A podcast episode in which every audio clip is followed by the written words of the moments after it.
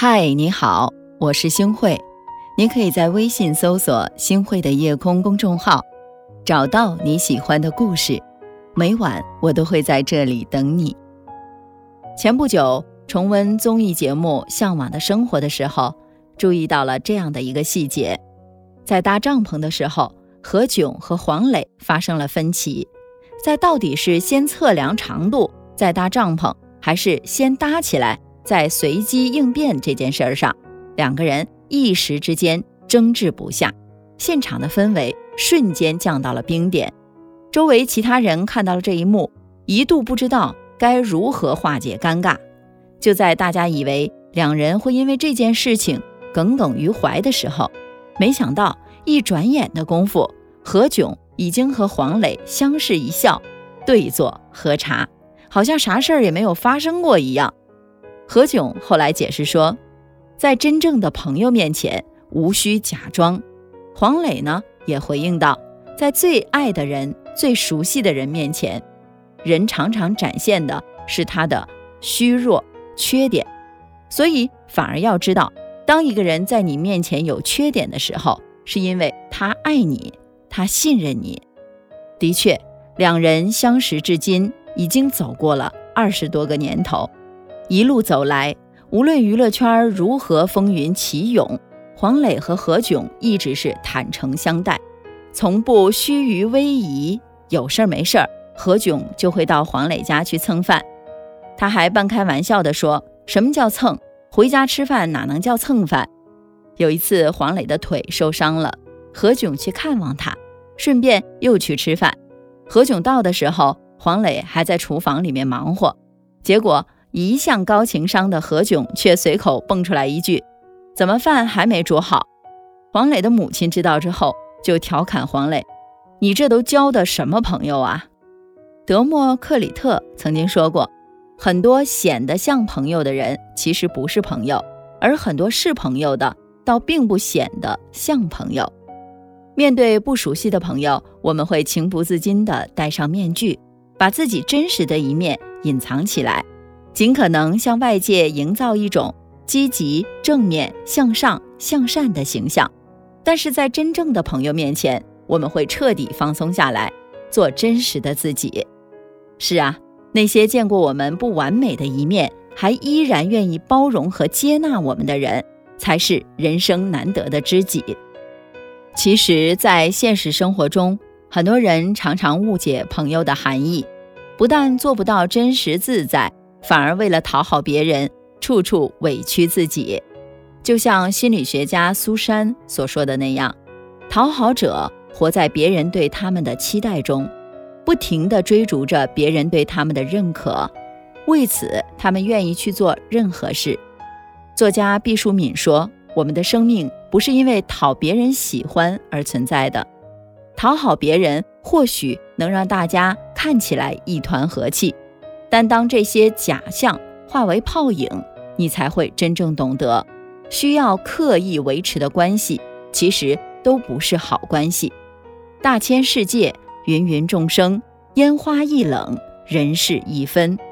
刻意的经营只会越来越累，讨好的姿态注定难以长久。红学泰斗周汝昌和大收藏家张伯驹相差了整整有二十岁。可令人称奇的是，他们俩却成了一辈子的好朋友。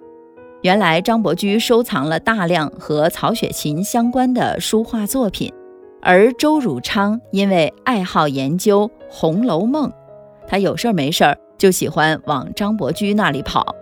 一来二去，两个人不但熟悉了，而且有事儿没事儿就坐下来畅聊，常常觉得意犹未尽。后来啊。周汝昌这样讲道：“我获教于伯驹先生，一在词学，一在红学，两者交逢，不期然而有会心，不远之欢，投契日深，相知岁久。正是因为两人对词学和红学有共同的爱好，所以一见面就分外投缘，越聊越感到心意相通，由此结下了深厚的友谊。”孟子说。人之相识，贵在相知；人之相知，贵在知心。是啊，当两个人三观相合、志趣相投，你懂我，我也懂你的时候，自然能相看两不厌。知乎上有人问，朋友之间最好的状态是怎样的？高赞回答是：每次见面都有一种回到主场的感觉。是啊，人和人之间最舒服的关系就是相处不累，好像回到自己熟悉的主场。能够抛开所有的顾忌、客套和伪装，活得轻松、随意、自在。你不必费力假装，把自己最真实、最不堪的一面隐藏起来，而是可以高兴了就笑，难过了就哭。你不用刻意讨好、煞费苦心去扮演一个迎合别人的角色，而是能够说出你想说、你想做，做颜色不一样的烟火。你更不用。没话找话，逢场作戏，而是以心相交，哪怕岁月阻隔，依然相见恨晚，经得起时间的检验。人生如逆旅，我亦如行人。往后余生，与其绞尽脑汁、费尽心思去讨好那些并不真心待你的人，不如把有限的心思和精力花在让你舒服的人身上。愿你我。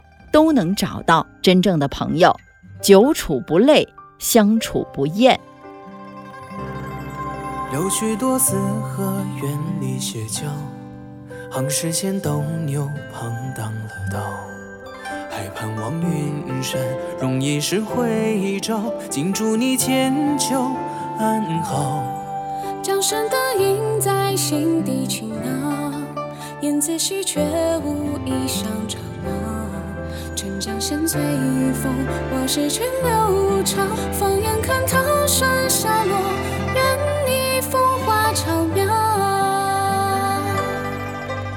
三秋的风归山抱一山十里的清河，看见少年羞红了脸。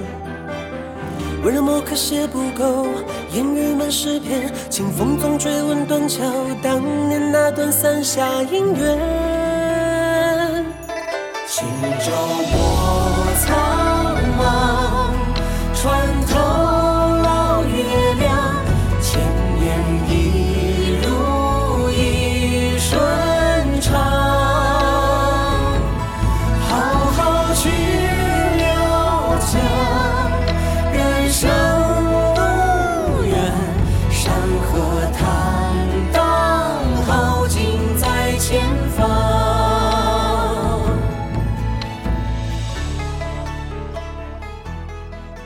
感谢您的收听，我是星慧。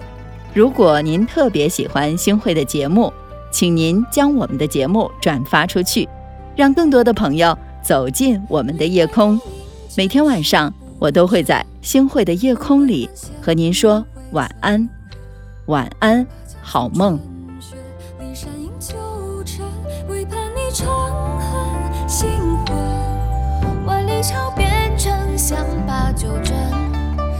关机也好，雨来得准。桥上天上次，烟水的花粉，一些你皓月沉迷，嬉笑怒骂认真。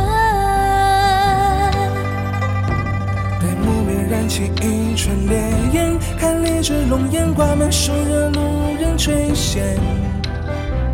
南边上孤星落边，繁华爱人间。愿和睦讲述奇言，得现实亿万云吞灭。轻舟。